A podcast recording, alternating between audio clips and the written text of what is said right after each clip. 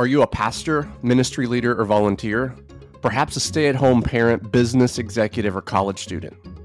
Do you desire to see the nations come to faith in Jesus Christ? Let me tell you something fascinating. Something that is happening in our lives that's never happened before. The nations are coming to us.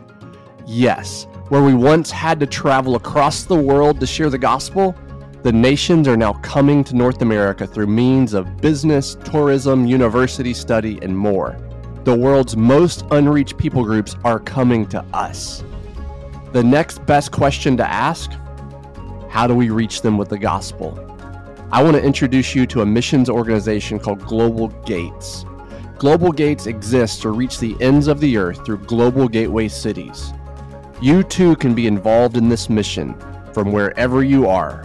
Simply go to globalgates.info for more information.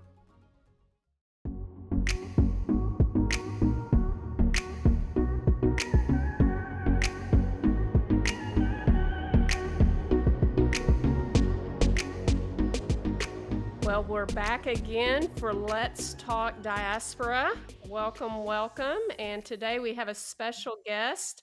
I'm going to let him um, introduce himself and get us started um, for this season where we're talking globally and locally and all that God is doing among the diaspora. So, um, welcome, Mike. Tell us more about who you are and why you're here with us. Thanks, Rebecca. I'm Mike Shipman, and I currently serve as the senior strategist for Eastern United States for the IMB's Diaspora Mobilization Team.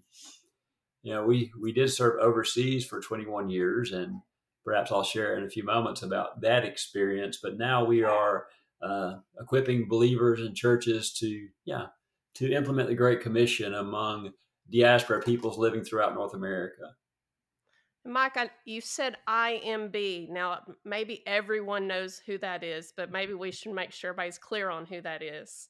Oh, I'm sorry. Yeah, that's the International Mission Board of the Southern Baptist Convention. Thanks. So, Mike, you you mentioned um, senior strategist. That sounds really that sounds really important. And and diaspora was in that title. And this is the Let's Talk Diaspora podcast. So we couldn't think of a better person to have on to talk diaspora.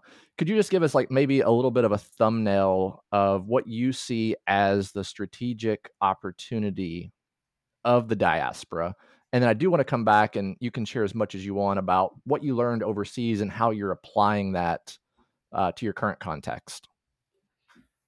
Well, when we see from the Bible what God is doing with the diaspora people, I think it opens our eyes to the great opportunity. In Acts chapter 17, verse 26 and following, we read, And he made from one man every nation of mankind to live on all the face of the earth having determined their appointed times and the boundaries of their habitation, that they would seek God if perhaps they might grope for him and find him, though he's not far from each one of us, for in him we live and move and exist.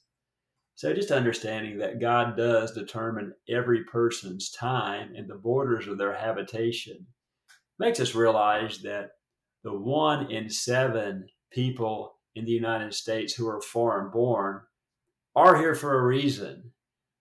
God sent them here that they might seek Him and find Him. And of course, as we look at the whole context of Scripture, it's every believer's opportunity to share the good news of the gospel with whomever we meet. And then for these diaspora people, as they come to faith here, to begin proclaiming the gospel you know, with the people back in their homelands. So I think that's the tremendous opportunity that's before us. Mike, tell it tell us how you how did you come to where you are with serving among the diaspora?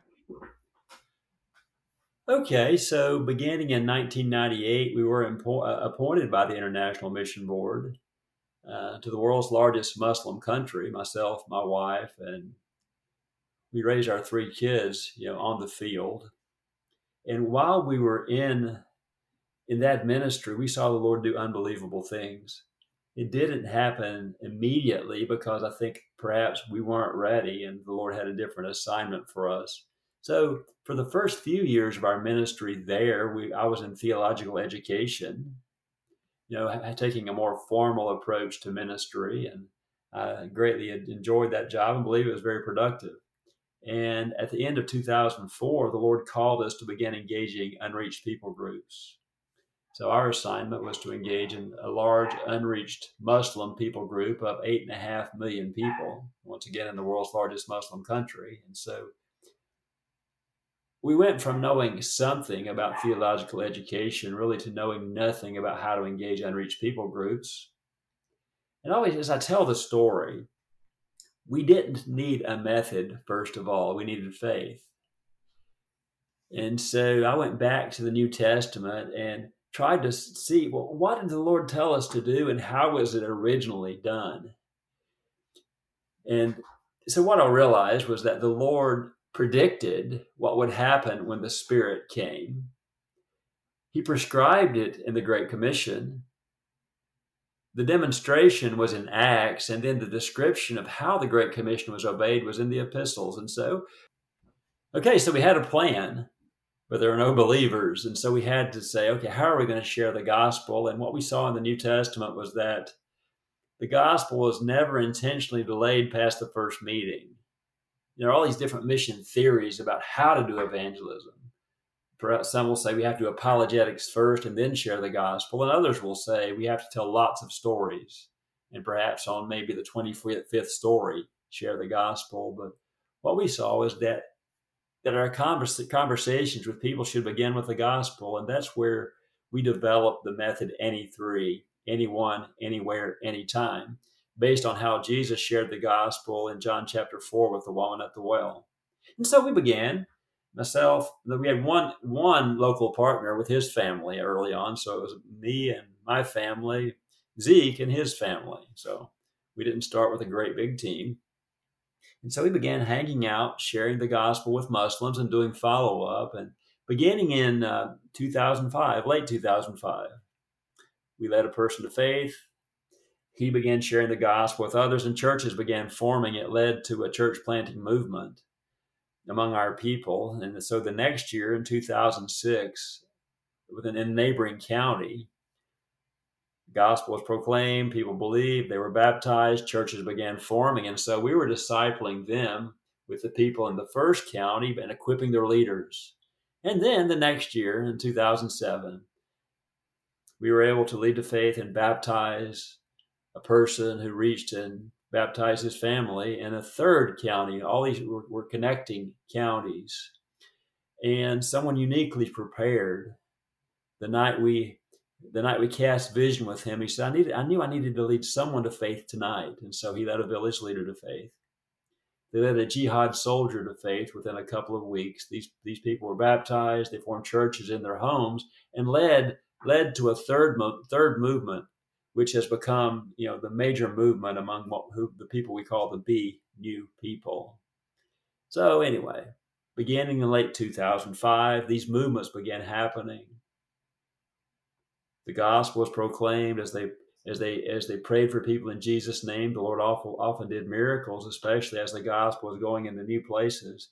So these churches were growing and multiplying. From there, we began training people throughout this country, and the gospel was being proclaimed in many places. Churches, some of the first chair churches formed in some of those places, and in some of those places, the church has multiplied. Once again, there's no formula that says if we do it the original way that we will get these dynamic results.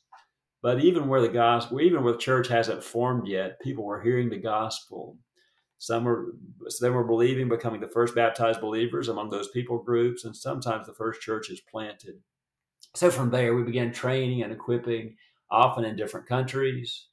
And um, so that's how our ministry began forming as we were obeying the post Pentecost mission frameworks of act, framework of acts and developing methods that that were in accordance with that framework. We were able to help other people, and so um, that that was that was our ministry until we were called home because of some health issues back in 2018.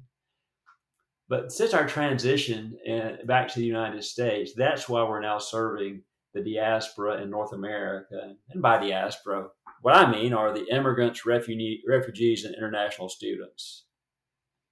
So that's a, just in a, in a nutshell the tremendous work that the Lord did overseas and, and why we're now here doing this work among the diaspora.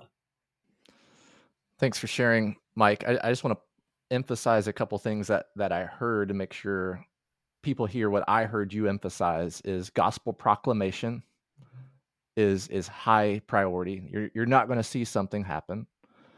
Baptism, which right. which is leading into discipleship, like they have to know what to do. Right. They formed into churches. Right. And then you were equipping leaders. Yeah. That's Something. that's the uh, the clear path is what I'm what I'm hearing. It's the clear the, path. The other thing I heard begins, you say, it begins, bud, with abiding in Christ. Jesus said, "Apart from me, you can do. Apart from me, you can do nothing." And so, you know that that is the one strand through all the components. But then, yeah, like what like you said, it's simple, great commission obedience. We talk about one command, two assurances, uh, and three and three assignments the one command is disciple all the ethnic groups, which means everyone hears the gospel with a chance to respond. And wherever they respond, they form churches to obey everything Jesus taught us to do. One command, two assurances, the bookends of the Great Commission. Every believer has the authority to do it. And Jesus said, I'll be with you while you do it. To do what? To do three, three assignments. Going, which means as we as we abide in Christ, we share the good news of the gospel and of course do follow up baptizing. When they say yes to Jesus, we baptize them according to the Acts pattern.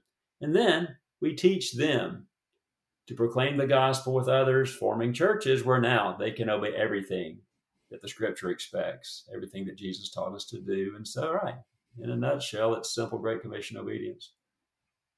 That's really that's really clear and simple. And the thing I also heard you just emphasize is this idea of abiding, and that just because you do it in the pattern of the New Testament doesn't guarantee you the results. And what came to mind is, uh, I think, a mutual friend, uh, something I've heard him say several times, Bill Bill Smith.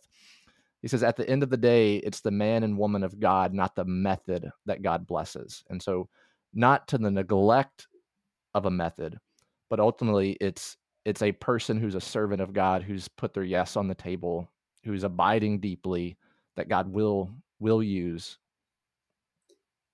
Yeah. Bill usually gets it right, and it seems like perhaps he did there as well.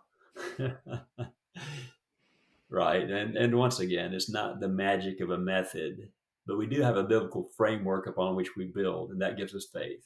And then based on that framework, now we now we do need some methods to to to contextualize the plan locally. Eh, you you also mentioned earlier, and this is what part of what stuck out to me is that Acts 17 passage where, you know, wherever God's planted us, basically, that's where He desires to use us. You know, we talk about that a lot with the diaspora and, you know, the people that we're sharing the gospel with, but really that's in our own lives. And I heard that in your life as God has plant, planted you back here in North America. So tell us a little bit, um, tell us some about what God has you doing now um, among the diaspora here as you're back in North America? Okay, the goal really is to find whoever is willing and being called to you know, proclaim the gospel and plant churches, especially among diaspora UPGs, and and then you know walk alongside them to to see that happen.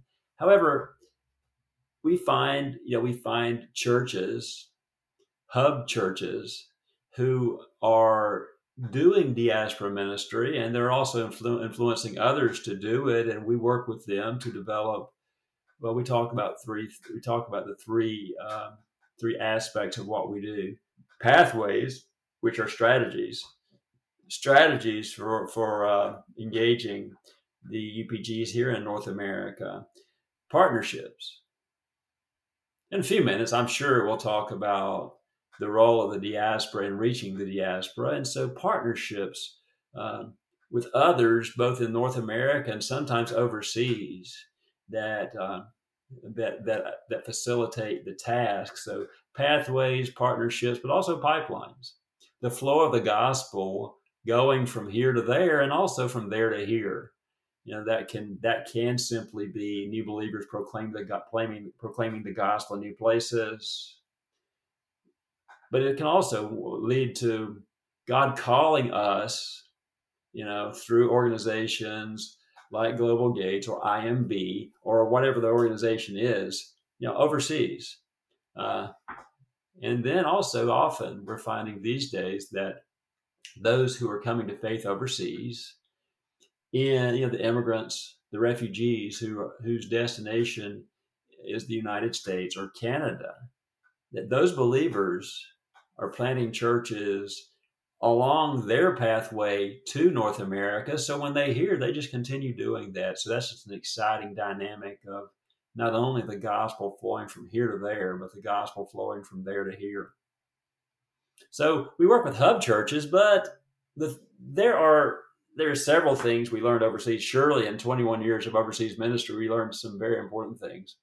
One of those is that God primarily uses near and same culture partners to reach the people that we're, we're serving overseas. And guess what? It's the same dynamic in North America.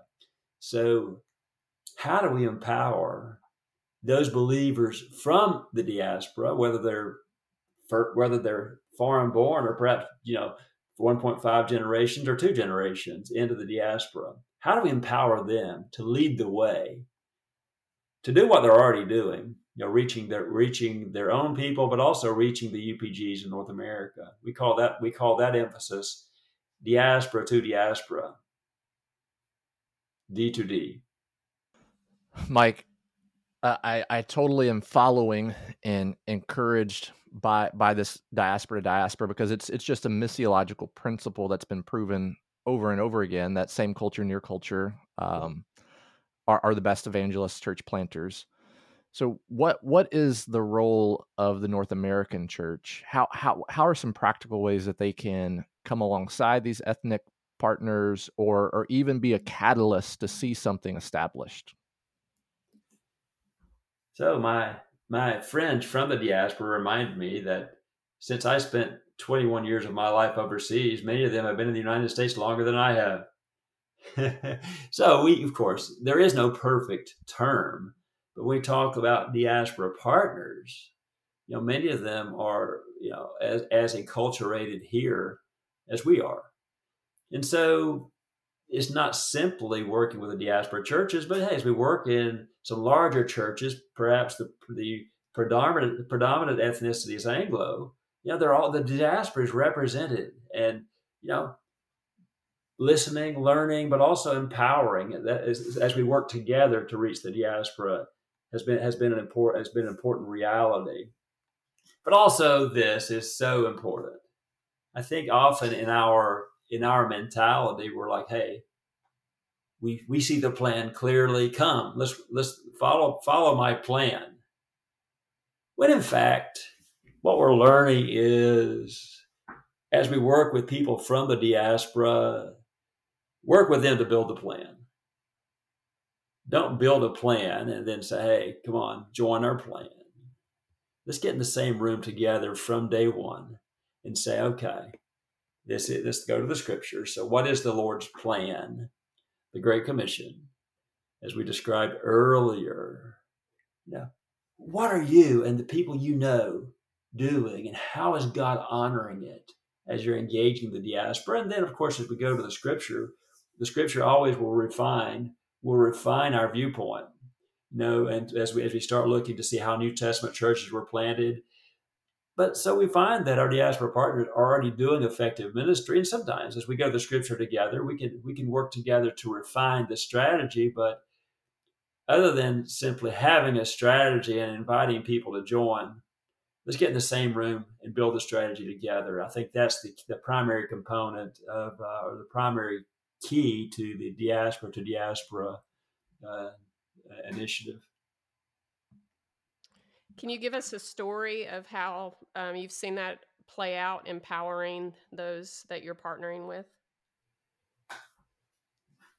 You know, this is it's, it's become a, a, front and center piece of our ministry, and as we do this, it, it expresses it, it is expressing itself in a thousand different ways through a thousand, you know, a thousand plus or minus, probably plus, you know, thousand different partnerships. So, but within everyone is unique, but we find people some people from the diaspora have done an excellent job of assessing people from the diaspora who plant churches, and now we were working together to uh, to help them refine their apostolic strategy.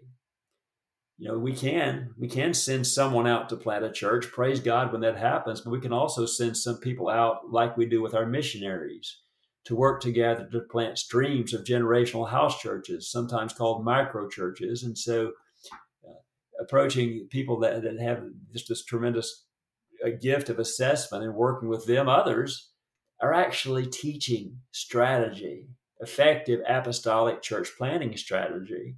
And for them, helping introduce them to others to see that not only is this a good idea, it's actually happening in the North American context. Think of another, these are all specific examples. I'm just not giving you names and locations. And I think of another another dear a dear brother in his ministry came to faith overseas as a brahmin priest planted house churches there he said nobody told me to just that you know people needed to hear about jesus and they they come to know the lord they were baptized and they just started meeting obeying everything the scripture said he said you know it just happened spontaneously now in a in one of, of north america's larger urban centers is doing the same kind of thing here his vision is going beyond so that, yes, let's reach our own people. Let's maximize the the natural flow of the gospel. We have to be very careful about genetically engineering the Lord's church in the early stages. Let's follow the natural flow of the gospel. Having said that, every forming church has to have a great commission vision where they will go beyond their people, you know, to the others. The the UPGs in our context. And our, the brother I'm mentioning, you know, he has a tremendous gift and um, has been able to lead many people to go beyond. So what, what I'm illustrating is that when we connect with our diaspora partners, many of them have unique gifts and abilities that from which we can learn, but we can also work with them to share what we have learned, and uh, and it results in in Great Commission advance. Mike, I I interact with a lot of you know a- Anglo Americans who really have a heart for this, and they they asked me the question specifically in a in a Muslim context. They're not seeing fruit, and they're like, mm. "What what can what can I what can I do?" And my encouragement is always find a same culture or near culture person who's already doing it, and jump on their back and say, "What what can I do to help you?" Right. The the right. struggle is I've I've found that a lot of Americans have a little bit, I don't know, of a savior complex. They want to be the Superman. And it's it's challenging to help them see that we're we're not necessarily the best answer. We're we we we have a role. And and in that difficulty, I found a lot of people who have been perhaps trained in some methods have become too rigid and they're not able to get in the room with a brother or sister and and hear and work work together maybe you can just kind of give us some some ideas of how practically someone who's wanting maybe they know a believer from a muslim or hindu buddhist or sikh background. They they're in relationship but they can't find the way forward. What are some very practical things that you would encourage them to to consider? Okay certainly what you just described can can be part of of what happens at the same time you know as we as we have looked to the scripture we walk with the lord the lord perhaps is showing something that some of our diaspora friends haven't seen yet so simply to invite them hey can we go out together and share the gospel you know, and we come we they, we we what the apostolic team did we can summarize with two words: exemplify and equip. So perhaps we go out and we we we show we might with our friend and say, hey, this is how we share the gospel. The good news is, our perhaps our diaspora friend says, I know what you're trying to do, and they get the concept, and of course they start doing it, and usually much better much more effectively, much more fruitfully than us. So we did have a role by being the example, by and, and by understanding where we're going. we can live this out with them, and then they then they catch the vision, and then we then we then we ask the question you ask. So how can we how can we perhaps work together in this as you lead the way, right? So it's not that perhaps we don't have anything to offer. We just understand the obvious that we want to empower our diaspora friends to lead the way, and then we want to ask the question, you know, how can we work together? And that kind of a uh, a partnership can it can form in many different ways with you know just different with different kind of conclusions. Okay, so by being faithful, we talked earlier about if we're talking about doing diaspora ministry, by all means, this this this involve people from the diaspora to build it together you know, there again, we'll have a part in that. Perhaps we see the scripture clearly from an apostolic model that they haven't considered yet. Those kinds of things will emerge. But let's let's let's get in the same room together from early. Now, but for every church, whether we're predominantly Anglo or from the diaspora, you know, we can we can have a we can also have a frontline role because you know we're talking about immigrants, refugees, international students you know, every church can potentially be involved with one of those three or sometimes all three. So, with uh, let's just say refugees, you know, any church can be involved with helping refugees, often working through refugee settlement agencies locally or other churches. And as we do that, we can we can share the gospel in some ways. Uh, perhaps language isn't an issue. And when it is, there are good resources like the Jesus film. The Jesus film is always a wonderful tool because it's been translated into so many languages. And now, for instance, with an iPhone and the Jesus film project app, you can simply airdrop the, the Jesus film to someone in their language. And that's, that's a tremendous tool. So working with the the needs of refugees, perhaps with a, a, refugee resettlement agency or another church, international students, to simply reach out.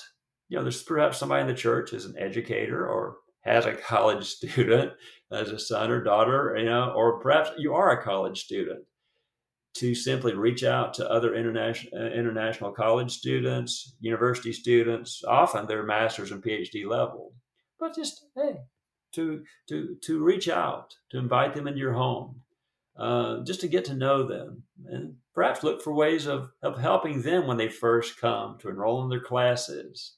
Do these kinds of things. These are things that it, you know you don't have to have tremendous. Uh, resources to do but it's, it's, a way to get involved. And I think traditionally we thought of entry as as a component in itself, and then we ask the question, how can we do evangelism? But what I see in the scripture is that entry and the entry and evangelism go hand in hand. There really is no gap. It's not that we have to master entry. Now we can start doing evangelism while we're learning about culture, perhaps doing research, getting to know people there are ways to share the gospel with them. Once again, perhaps we do know someone from a near or same culture group that we can involve in this relationship. We also have these language resources we can use that while we're helping people in Jesus' name, we're also sharing the gospel with them. And so these are ways that really any church could get involved with with refugees, with international students, and hey, once again, we talk about immigrants, yes, some are first generation immigrants. They were foreign born. One in seven Americans is now foreign born. And there are places like, well, let's say the Northeast, where along the I 95 corridor, we're talking about the major cities Boston, New York, New Jersey, Philadelphia, Baltimore, and DC. I heard recently that there are approximately 50 million people there, of whom 13 million are foreign born uh, do the math, that's about 26%, something like that.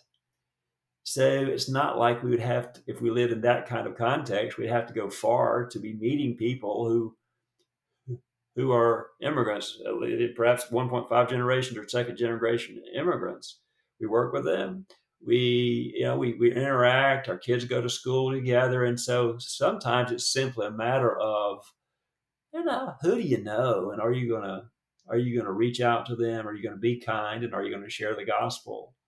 So eh, that's something that anybody can do. And so there are ways to get involved. But like we said earlier, if we want to plant churches among the diaspora, the best way to do that is to begin forming partnerships we're working together with near and same culture partners from the diaspora and yeah and working with working together to to to see those churches planted mike you've i think you've shared probably a lot of ways that you might have um, need within the ministry that god has you doing here in north america but do you want to share any more specifics on those needs and greatest opportunities that you see for people to get involved or any other resources that maybe um, people that are listening would know want to know about? Okay, for those familiar with the International Mission Board's uh, ministry in among the diaspora in North America, perhaps you're familiar with the website peoplegroups.info. That that uh, website is currently under rebuild will probably appear soon under a new name. So pay attention to IMB's primary website, imb.org.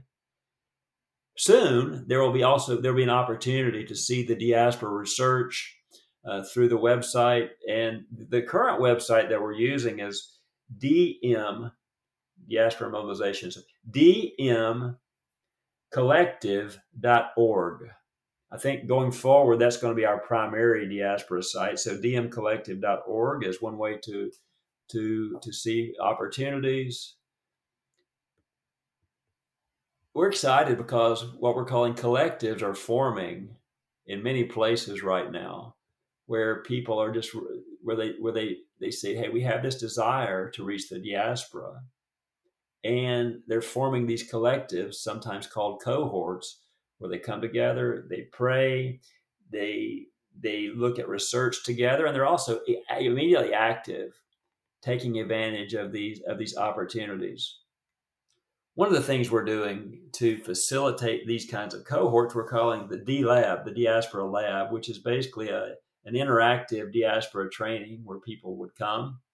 They would go out in the community and meet people, learn how to share the gospel. And so the very next day we go out going out sharing the good news of the gospel and interacting and talking about steps of follow-up uh, so this experiential training leads leads to an opportunity so that we're usually training churches or leader, leaders of churches from one area together so when they go back they have formed a collective or a cohort where they can where they can take what they've learned, begin applying it, and then have an ongoing relationship. So this is another one of those one of those practical things we're trying to do that leads to the formation of these collectives.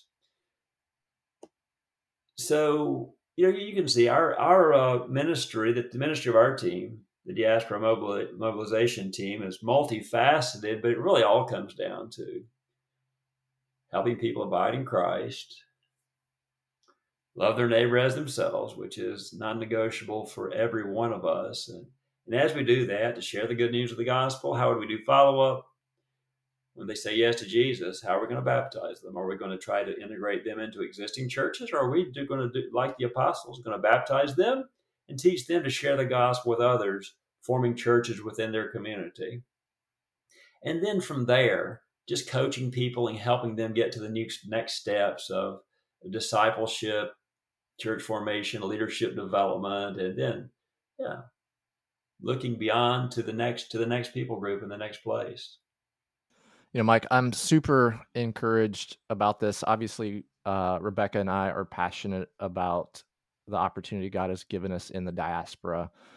Uh, but you think back, you know, a decade ago, this was a lot less of a conversation. And what's so encouraging is there are many people who now see this God given opportunity and and and seeing it as what God is doing and and thinking strategically and being humble and being great great commission partners um in, in a sense that it is it is not about us it's it's about God's glory among the nations and this is a unique opportunity and we're we're all on the same team and so I just love brothers like you who who are so kingdom focused so uh humble in um just wanting to to be an obedient servant of the Lord Jesus and uh, knowing His Word and teaching others to follow it. And it's it really is that simple. Does it get complicated? Absolutely, it gets messy, but it is simple. Thankfully, the Lord knew we needed a simple plan, and He did give us one. And I'm just thankful for partnerships like we have, and that partnerships that are forming throughout North America.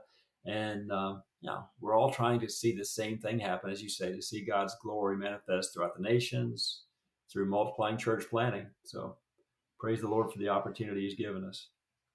So, if you are listening and you're like, I want, I want to be involved, or you want to share this idea with a church leader, I want to encourage you to share this with people who who may have interest or you yourself may have interest. Reach out to rebecca myself or mike. We'll put contact information and in between our networks we we will be willing servants um, to come alongside you as an individual as a collective as a as a group or as a church uh, and together we can discern what god's calling you individually to do and I think I've said this before, is we just want to help everyone um, discern their contribution to the completion of the Great Commission. And we all have individual and distinct roles. And part part of what we want to do is we want to point people to that, but help them have a clear path and to see what their contribution is. I appreciate everybody, or we appreciate everybody partnering with us today by listening um, to the podcast, Let's Talk Diaspora. And we do pray that you'll look at the notes and take I think we've got lots of resources, lots of notes that'll be included for this episode. Um, take a look at those, but also like us out on all the social media and share with those that you know that might be interested. We all should be interested um, in being involved in the diaspora wherever God may have planted us. So thank you, and this has been Let's Talk Diaspora.